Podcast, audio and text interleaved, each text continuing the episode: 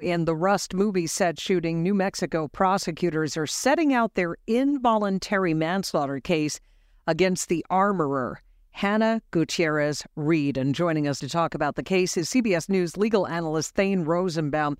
Uh, Thane, first of all, uh, so prosecutors are going to say that she was to blame for this live ammo being in the prop gun, right? That Alec Baldwin had and it discharged and the cinematographer Halyna Hutchins was killed.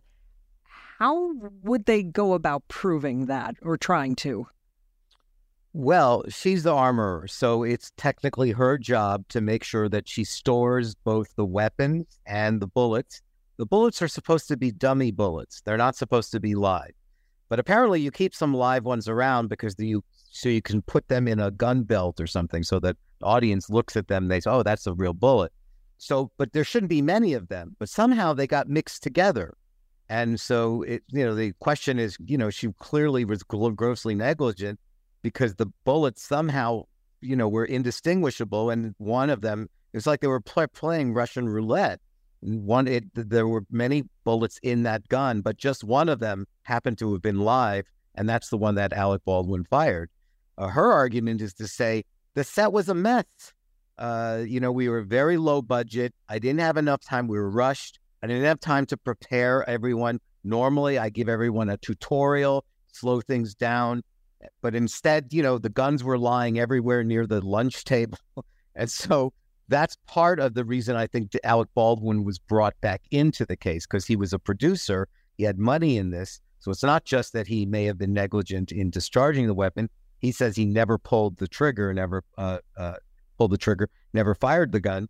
But also because he was a producer, he may have been somewhat uh, negligent for the, the, the lack of safety precautions on the set itself. Okay, so they're trying to pin it on him for just the overall uh, conduct, I guess, on the set. So Thane, um, I've also heard that there is a report of some partying on the set, and what do Gutierrez Reed's lawyers have to say about that?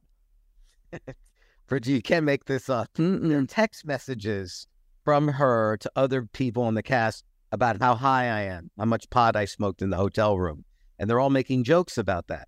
Apparently, on the day after, uh, an hour or so after the gun went off and killed the cinematographer, she apparently gave a bag of cocaine to someone else to get rid of it because everyone, you know, the police were there.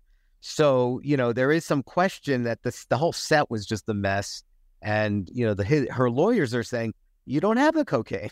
Where is the evidence? You have hearsay testimony.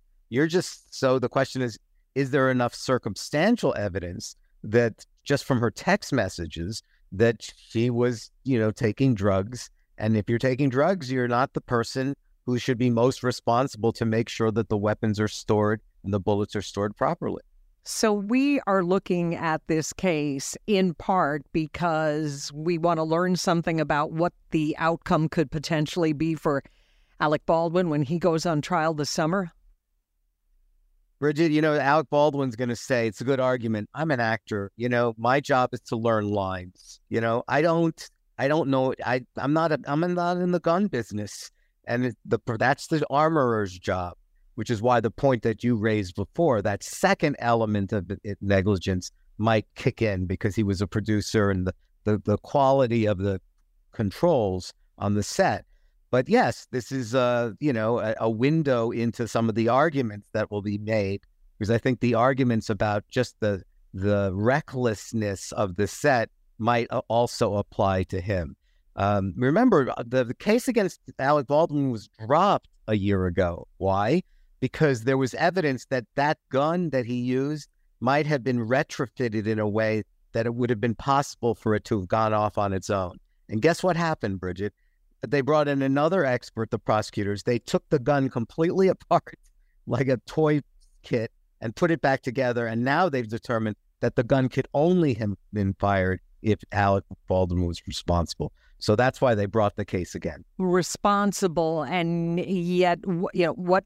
What made the gun go off. I mean, he has said, I guess he pulled back the hammer, but he didn't pull the actual trigger, right? Right. And so the question then became what kind of this the evidence apparently Bridget, these guns were like, you know, from the wild, wild west, right? So these were not semi automatic weapons. You had to actually do some work. That's his point. It, they, it's not easy to fire them. You have to do something to fire them.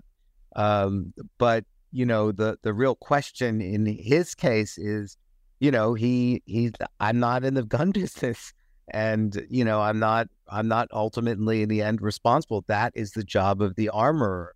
Uh you know he's saying i never actually did pull the trigger and their expert testimony that's going to say this gun would never have discharged unless you would pull the trigger or let go or whatever it is that would have discharged the bullet Interesting case, as you say, just can't make it up. Thane Rosenbaum, our CBS News legal analyst. Always great to have you here, Thane. We thank you.